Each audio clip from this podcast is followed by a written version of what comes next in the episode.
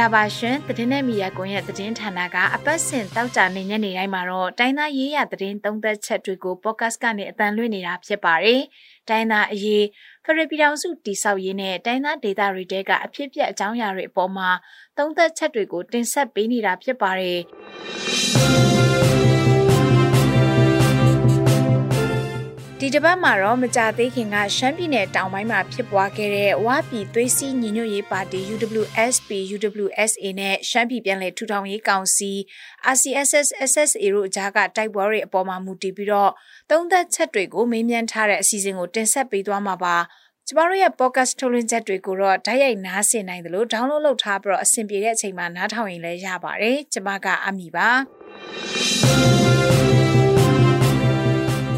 စစ်ကောင်စီကအာဏာသိမ်းပြီးနောက်မှာရှမ်းပြည်နယ်ကတခြားပြည်နယ်တွေနဲ့မတူပဲထူးခြားနေတယ်ဆိုတာပို့ပြီးတော့သိသာလာခဲ့ပါတယ်။တခြားပြည်နယ်တိုင်းတွေမှာအာဏာသိမ်းမှုကိုစန့်ကျင်တော်လှန်နေကြပေမဲ့တခြားဒေသတွေနဲ့မတူတဲ့ပြည်နယ်နှစ်ခုတိတိသားသားပေါ်ထွက်လာခဲ့ပါတယ်။အဲဒီနှစ်ခုကတော့ရခိုင်ပြည်နယ်နဲ့ရှမ်းပြည်နယ်ပဲဖြစ်ပါတယ်။ရခိုင်ပြည်နယ်မှာတော့အာဏာသိမ်းချိန်မှာစစ်တပ်ကိုပြင်းပြင်းထန်ထန်ခံထားရတဲ့အချိန်လည်းဖြစ် လက်နက်ကင်တပ်ဖွဲ့တွေကိုဥဆောင်နေတဲ့ရခိုင်တပ်တော်ဟာမြန်မာစစ်အုပ်စုနဲ့ပြစ်ခတ်ရစရေးလှုပ်ထားကြစားလည်းဖြစ်တော့ရခိတလမ်းစဉ်ဆိုပြီးရခိုင်နေအတွက်တီကြားလမ်းစဉ်နဲ့ရက်တီမယ်ဆိုပြီးတီကြားရက်တီနေခဲ့တာပါရှမ်းပြည်နယ်မှာတော့တိတိသားသားပဲလက်နက်ကင်အဖွဲ့အစည်းတွေဟာအချင်းချင်းတိုက်နေကြတာကိုတွေ့ရပါတယ်ရှမ်းပြည်မှာရှိတဲ့ပြည်သူတွေစိတ်ပြက်လောက်အောင်ရှမ်းပြည်တွင်းကလက်နက်ကင်အဖွဲ့အစည်းတွေက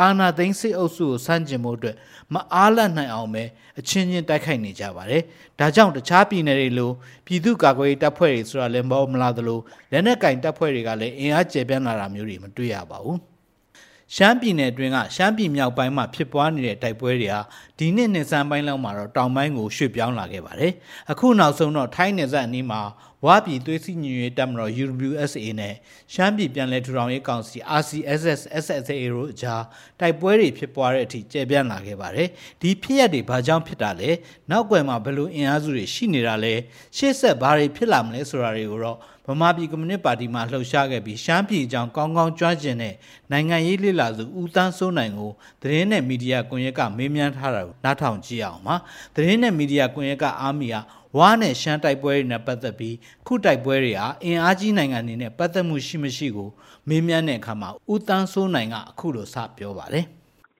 ဒီ UDSA နဲ့ RCSS ကြားတဲ့အဖွဲ့နှစ်ဖွဲ့အနေနဲ့တော့အင်အားကြီးနိုင်ငံတွေရဲ့အင်အားကြီးနိုင်ငံလို့ပြောမယ်ပြင်ပနိုင်ငံတွေရဲ့အဲထောက်ခံအားပေးမှုတွေတော့ရှိတယ်ဒါပေမဲ့ဒီနေ့ဖြစ်နေတဲ့တိုက်ပွဲတွေကတော့အဲ့ဒီ အင်အားကြီးနိုင်ငံတွေ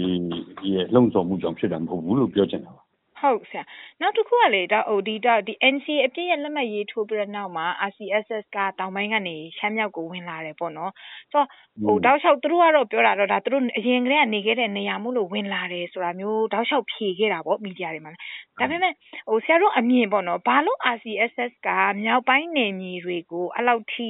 ဟိုဝင်လာရတာလဲဘာကြောင့်ဟိုပြောပြောဘာကြောင့်အဲ့လောက်လိုချင်နေရတာလဲပေါ့နော်ဘလို့အခြေအနေရှိလဲရှင်ဆရာအဲ့ဒါကြတော့ဟော သူက RCSS ဆိုတာအရင်တော့ကျွန်တော်တို့လက်ချသွားတဲ့ဟိုကွယ်လွန်သွားတဲ့ဥခွန်စာရဲ့နောက်ဆက်ပွဲလေဥခွန်စာလက်နဲ့ချသွားတဲ့ချိန်မှာအခု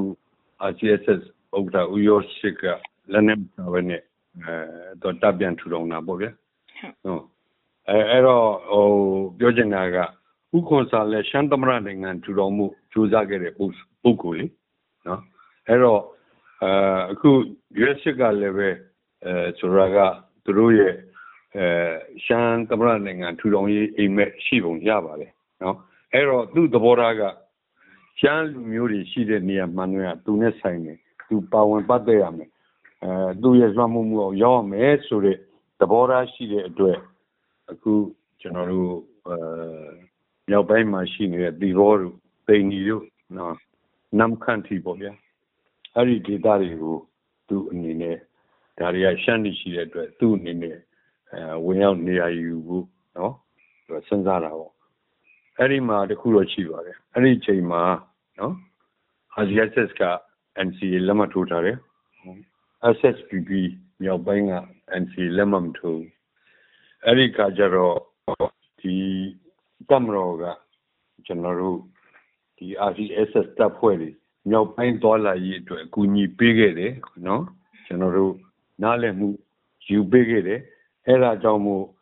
ထောင်နဲ့ချီတဲ့ RCSS တပ်ဖွဲ့ကြီးမြောက်ပိုင်းရောက်သွားတယ်လို့နော်သတင်းတွေကဆိုပါတယ်ခင်ဟုတ်ကဲ့ဆရာဆက်ပြီးတော့လေအခုကတိုက်ပွဲတွေကဒီ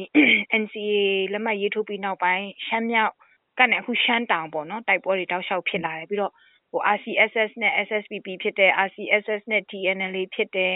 စသဖြင့်တော့ဖြစ်လာရင်းကနေအခုဟိုတောင်ပိုင်း RC တောင်ပိုင်းမှာလည်း RCSS နဲ့အာဝအာဝအဖွဲ့တို့ပြန်ပြီးဖြစ်တယ်ဒီရက်ပိုင်းဒီလထဲမှာဆိုလို့ရှိရင်ဆိုတော့ဒီတိုက်ပွဲတွေကဟိုဘာကြောင့်ဒီလိုမျိုးဖြစ်လာတယ်လို့ဆရာအနေနဲ့မြင်လဲပြီးတော့ဒီတိုက်ပွဲတွေကြောင့်ရောဟိုဟိုဘယ်လိုမလဲ effect ပေါ့နော်တက်ရောက်မှုကဘာတွေဖြစ်လာနိုင်လဲဆရာအဲ့တော့ဟိုပါဗောဗျာအခုဖြစ်နေတဲ့တိုက်ပွဲကဟို အရင်တုန်းကကျွန်တော်တို့ဖွဲ့မိလို့ပေါ့တငွေ့ငွေ့ရောက်လောင်းနေတဲ့ပဋိပက္ခတွေရှိခဲ့တာတငွေ့ငွေ့လောင်းနေတဲ့ပဋိပက္ခဆိုတာအဲ့ဒီဥခွန်စာကိုလက်နဲ့ချအောင်တိုက်ခဲ့တဲ့နေရာမှာကမ်ရောရဲ့အခုညီတောင်းမှုကြောင့် UWS ရဝင်တိုက်ပြီးတယ် UWS ရဝင်ဝင်တိုက်ပြီးတဲ့အခါကျတော့ UWSA ကိုအဲ့ဒီဥခွန်စာရဲ့ အဲကျွန်တော်တို့ဟိုပါပေါ့ရအာကျွန်တော်တို့နေမြေတွေကို UWSA ကိုတမ်ရောကနေပြီးတော့ထိုးပြလိုက်တော့အဲ့ဒီမှာဝါကလည်းပဲသူ့ရဲ့ဝါလူမျိုးကျွန်တော်တို့3000လောက်ကိုကျွန်တော်တို့ဝါမြောက်ကနေပြီးတော့အဲ့ဒီတစ်ကွန်ဒေတာကိုသူကပြန်ပြီးတော့อืมနေရာ ရွှေ့ပြောင်းပြီးတော့အဲ့ဒီမှာအခြေချနေထိုင်ဖို့နောက်တစ်ခုကပြောရလို့ရှိရင်တော့အဲ့ဒီနေရာကထိုင်းနိုင်ငံနဲ့အဓိကဘိန်းရောင်းဝယ်ရေးဈေးကွက်ဖြစ်တာကိုအရင်ဥပစာရဲ့နေရာအဲ့တော့အဲ့ဒီနေရာမှာတစ်ခွန်တစ်စစ်ဒေတာဆိုပြီး ULSA ကနေပြီးတော့အဲစစ်ဒေတာထူထောင်ပြီးတော့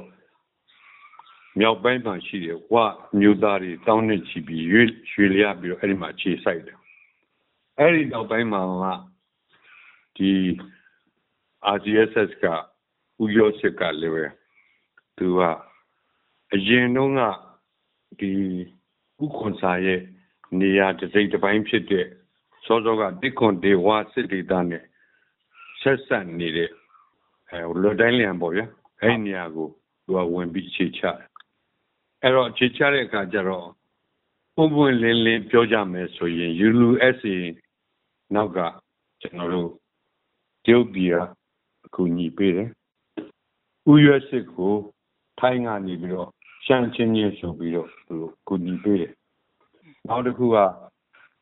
ULSS လို့တရုတ်ကိုကြောတော့နောက်ခံပြုထားတဲ့အင်အားထိုင်းနေစာရောက်လာမှာကိုစိုးရင်တဲ့အတွက်ဘဖာဇုံအနေနဲ့ဥရွက်စစ်ကိုထိုင်းကအကူညီပေးတာဖြစ်ပါတယ်ဒါပေမဲ့အရင်တုန်းကတော့နော် ဒီဥရွက်စစ်ရဲ့လွတ်တိုင်းလျာနဲ့တစ်ခွန်တဲ့စစ်ဒေသဟာနော်နယ်မြေချင်းဆက်ဆက်နေပြီမဲ့ပြိပခါတွေမရှိကြဘူးနော်ဒါပေမဲ့အခုကမြောက်ပိုင်းမှာဖြစ်လာတဲ့တိုက်ပွဲတွေရဲ့အဆက်ပေါ့ဗျာအဲတော့မြောက်ပိုင်းမှာဖြစ်တဲ့ SSPP နဲ့ RCSS ဖြစ်နေတဲ့တိုက်ပွဲမှာတောင်ပိုင်းကို RCSS ဆင်းလာရတဲ့ကိစ္စကလည်း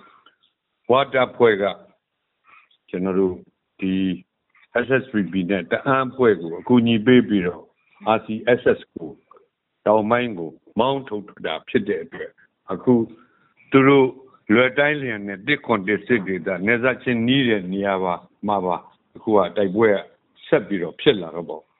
အဲ့တော့အဲ့ဒီတိုက်ပွဲကနော်ဟိုဘောင်းတော်လန်ခါတဲ့အကြောင်းတော်ရန်စဆိုတော့ဆက်ပြီးတော့နော်ကျွန်တော်တို့ဟို ဆက်ပြီးတော့အဲ့ဒီတိုက်ပွဲကဖြစ်မဲ့အဲအနေထားလေးတွေရှိပါလိမ့်နော်နာမည်နာမည်လူရရေးပေါ့ရနာမည်တိုးချက်ရေးသူပြင်အဲ့နေရာကကျွန်တော်တို့ထိုင်းနဲ့အဲဘိန်းချက်လုပ်ရေးဘိန်းရောင်းဝယ်ရေးစတဲ့အရေးကြီးတဲ့စီးပွားရေးစစ်နေရာဖြစ်နေတဲ့အခါကျတော့နော်နောက်တစ်ခုကတရုတ်ကလည်းပဲဒီထိုင်းဘက်ကအင်အားစုတွေကျွန်တော်တို့ဒီဘက်ကိုတိုးလာမှာကိုသူကမလိုလားဘူး ထိုင်းကလည်းပဲတရုတ်နောက်ခံထားတဲ့ဝါတပ်ဖွဲ့တွေသူ့နယ်စပ်ရောက်လာမှာမလိုလားဘူးအဲ့ဒါကြောင့်အဲ့ဒီတိုက်ပွဲဟာဆက်လက်ပြီးတော့တော့ဖြစ်ထွန်းနေလိမ့်မယ်ဒါပေမဲ့အတိုက်အတာကြီးမားတဲ့စစ်ပွဲကြီးတွေဖြစ်မယ်ဖြစ်မယ်လို့တော့မထင်ဘူးနော်နယ်မြေလူရဲ့စစ်ပွဲတွေကဖြစ်မှာပါပဲလို့ကျွန်တော်တို့ယူဆပါဟုတ်ဆရာဆိုလေဒါကဆရာကိုပြည်တွင်းဒီရှူတောက်နေတာပြီးတော့နောက်တစ်ခုသိကျင်တာလေဆရာဒီဟာက ရေရှည်မှာ ဒီလိုသာ တိုက်ပွဲတွေ ဖြစ်နေမယ် ဆက်ပြီးလဲတိုက်ပွဲတွေက လာနေအောင်မယ်ဆိုရင် ဒီတိုက်ပွဲရဲ့ နောက်ွယ်မှာပေါ့နော်ဒီအမေရိကန်နဲ့ နိုင်ငံတကာ ရှူတောက်က ပြန်ကြည့်မယ်ဆိုဒီအမေရိကန်နဲ့ တရုတ်ရဲ့ proxy war လို့ခေါ်လာဆရာအဲ့ဒီဟာကဒီရှမ်းပြည်နယ်မှာ ဖြစ်လာနိုင်လားဆရာ ဘယ်လိုသုံးသပ်လို့ ရနိုင်လဲရှင်အဲ့ဒါတော့အဲ့လောက်ချိန်နေတိမရှိပါဘူးနော် proxy war တခုထိ ဖြစ်လာနိုင်ကြမရှိပါဘူး ဘာလို့ဆိုတော့ အခုကဒီဟိုခိုင်းကိုလည်း အရင်တုန်းက ရင်းနှုံးကလို့အမေရိကန်ကစိတ်ပြီးတော့ဟိုကျွန်တော်တို့ကြီးကြီးကျယ်ကျယ်နော်သူအင်အားစုတရားအနေနဲ့သူကထောက်ခံအားပေးနေတဲ့အခြေအနေမဟုတ်ပါဘူးဒီနေ့ကလာနော်နောက်တစ်ခုကထိုင်းနိုင်ငံမှာဒီအမေရိကန်အနေနဲ့အခုကအခုဒီဒေသတွေခုနအခုစစ်တိုက်ပွဲဖြစ်နေတဲ့နော်မိုင်းတုံတို့မိုင်းဆတ်တို့အဲ့ဒီတောင်အဲ့ဒီကနေပြီးတော့ထိုင်းနယ်စပ်တစ်လျှောက်က အမေရိကန်စစ်ဝင်စားတာကျွန်တော်တို့ ဘိန်းပြဿနာပါပဲအဲ့ဒါကြောင့်အဲ့ဒီမှာရှိနေတဲ့အမေရိကန်အကြံပေးတွေဟာ DEA အမေရိကန်မူရစီဝါတိုက်ဖျက်ရေးအဖွဲ့အစည်းကအင်အားစုပါပဲအမေရိကန်စစ်တပ်အနေနဲ့တော့တိုက်ရိုက်ပါဝင်မှုရှိပါဘူးအဲ့တော့ DEA ပါလို့ရှိရင်နောက်တစ်ခုကတော့ CIA နဲ့ဆက်ဆက်မှုတော့ရှိပါတယ်သို့တော့ဒီပြောချင်တဲ့အဓိပ္ပာယ်ကခုနလို proxy war တရားဖြစ်ပေါ်ဖို့အတွက်เนาะဒီထိုင်းဘက်မှာလည်း အမေရိကန်စစ်အင်အားတွေကကြီးကြီးမားမားမရှိဘူးနော်နောက်တစ်ခုကတရုတ်ကိုလည်းရှင်နေလို့တဲ့စစ်အင်အားတီဆောက်မှုထိုင်းမှာတရုတ်ကလုံးအမေရိကန်လုံးမထားပါဘူးဒါကြောင့်မို့ proxy war အရှင်တော့မရောက်ဘူးလို့ကျွန်တော်မျှော်မှန်းပါတယ်စစ်ပွဲလေးတွေတော့လောက်နေပဲပြီးမှာဟုတ်ကဲ့ရှင်ဆိုဒီချမ်းပြည်နယ်မြောက်ပိုင်းကနေဒီတောင်ပိုင်းကိုတစ်စက်တစ်ခုပြီးတစ်ခုဒီရွေးလာတဲ့တိုက်ပွဲတွေနဲ့ချမ်းပြည်နယ်တွင်ပဋိပက္ခတွေနဲ့ ပဋိပက္ခတွေကြောင့်ပေါ့နော်ကျမတို့ဒီရှမ်းပြည်နယ်ထဲမှာနေတဲ့တိုင်းသားမျိုးနွယ်စုတွေအပြင်မြန်မာနိုင်ငံမှာရှိတဲ့တနိုင်ငံလုံးမှာရှိပြည်သူတွေထိခိုက်မှုနစ်နာမှုဆိုရင်ဆရာဘာတွေဖြစ်ဘာတွေအခုလောလောဆယ်ဘာတွေဖြစ်နေလဲရှာအခုလောလောဆယ်ကတော့အခုလောလောဆယ်ကတော့ဖြစ်နေတာကတပြည်လုံးမှာဖြစ်နေတဲ့ຫນွေဦးစစ်စင်ຫນွေဦးဒေါ်လာရေးနဲ့အခုရှမ်းပြည်မှာဖြစ်နေတဲ့ပြဿနာနဲ့ကတခြားစီပါပဲနော်ပြီးကြစီဖြစ်နေတာပါ အဲရှမ်းပြည်မှာဖြစ်နေတဲ့တိုက်ပွဲနဲ့ဆက်ဆက်တဲ့ပြောရလို့ရှိရင်ကျွန်တော်တို့ MNDAA ခေါ်တဲ့ဥဖုန်ကြားရှင်းရဲ့အဲတပ်ဖွဲ့နဲ့ကျွန်တော်တို့စစ်ကောင်စီနဲ့ကျွန်တော်တို့မုံကိုဒေသမှာတိုက်ပွဲဖြစ်နေတာတော့ရှိပါအဲ့ဒါကတော့ကျွန်တော်တို့ဒီအဲမြောက်ပိုင်းညီနောင်သုံးဘွဲနဲ့ဆက်ဆက်နေတဲ့အတွက်အဲ့ဒါကတော့ဒါ new စစ်စင်ရေးနဲ့တော်ဝိုက်တော်အဖြစ်ဆက်ဆံမှုရှိပါတယ်ဒါပေမဲ့ အခုဖြစ်နေတဲ့ရှမ်းပြည်ကတိုက်ပွဲကတော့ရှမ်းမျိုးသားချင်းချင်းနော်နယ်မြေလူရဲ့လေးအခွန်ကောက်နယ်မြေလူရဲ့ရေးနော်စစ်သားသစ်စုဆောင်ရေးစသည်အတွက်ဩဇာကနယ်မြေတိုးချဲ့နေတဲ့တိုက်ပွဲဖြစ်ပါတယ်အဲ့ဒီတိုက်ပွဲမှာလေအခုကအာကျွန်တော် RCSS အနေနဲ့လွယ်တိုင်းလျံဘက်ကိုတပ်အင်အားတွေပြန်ပြီးစုပ်နေရတဲ့အခြေအနေဖြစ်ပါတယ်နော်အခုရှိနေတာအခုကြမ်းနေတာကကျွန်တော်တို့အဲ ဟိုအလဲပိုင်းရှမ်းပြည်လဲပိုင်းမှာတော့တိတ်မရှိတော့ပါဘူးဒါပေမဲ့အရင်တော့ဘာကပါတွေရှိခဲ့တဲ့အဲနောင်လုံကြောက်ကူဘက်မှာတော့ RCSS တချို့ရှိသေးတယ်ကြားတယ်အဲ့တော့အဲ့ဒီအင်အားတွေကိုလည်းနော်ဆက်ပြီးတော့ကျွန်တော်တို့ SSPP နာမည်နဲ့ UWSA ကပါဝင်ကူညီတိုက်ခိုက်တော့ပါလိမ့်မယ်ဒါမှမဟုတ်အဲ့ဒီတိုက်ပွဲလေးတွေဖြစ်နိုင်ပါလေဒါပေမဲ့သူတို့တော့တောင်ပိုင်းတော့ တောင်ပိုင်းပြန်ဆိုးရမယ်အနေအထားဖြစ်မယ်လို့ကျွန်တော်တို့ညွှန်မှတ်ပါတယ် အခုနားဆင်ခဲ့ကြရတာကတော့အပတ်စဉ်တောက်ကြနဲ့ညနေတိုင်းမှာထုတ်လွှင့်ပေးနေတဲ့တိုင်းသားရေးရသတင်းသုံးသက်ချက်တွေကို podcast ကနေအတန်လွှင့်ပေးခဲ့တာပဲဖြစ်ပါတယ်။ဒီနေ့ရဲ့အစီအစဉ်ကိုတော့ကျမတို့ဒီမှာပဲရပ်နားမှာဖြစ်ပါတယ်။သတင်းနဲ့မီဒီယာကွန်ရဲ့သတင်းဌာနရဲ့ podcast ထုတ်လွှင့်ချက်သတင်းနဲ့မီဒီယာကွန်ရဲ့သတင်းဌာနရဲ့ podcast ထုတ်လွှင့်ချက်တွေကိုနားဆင်နေကြတဲ့မိဘပြည်သူအားလုံးရှင်လန်းချမ်းမြေ့ကြပါစေရှင်။ကျမကအာမီပါ။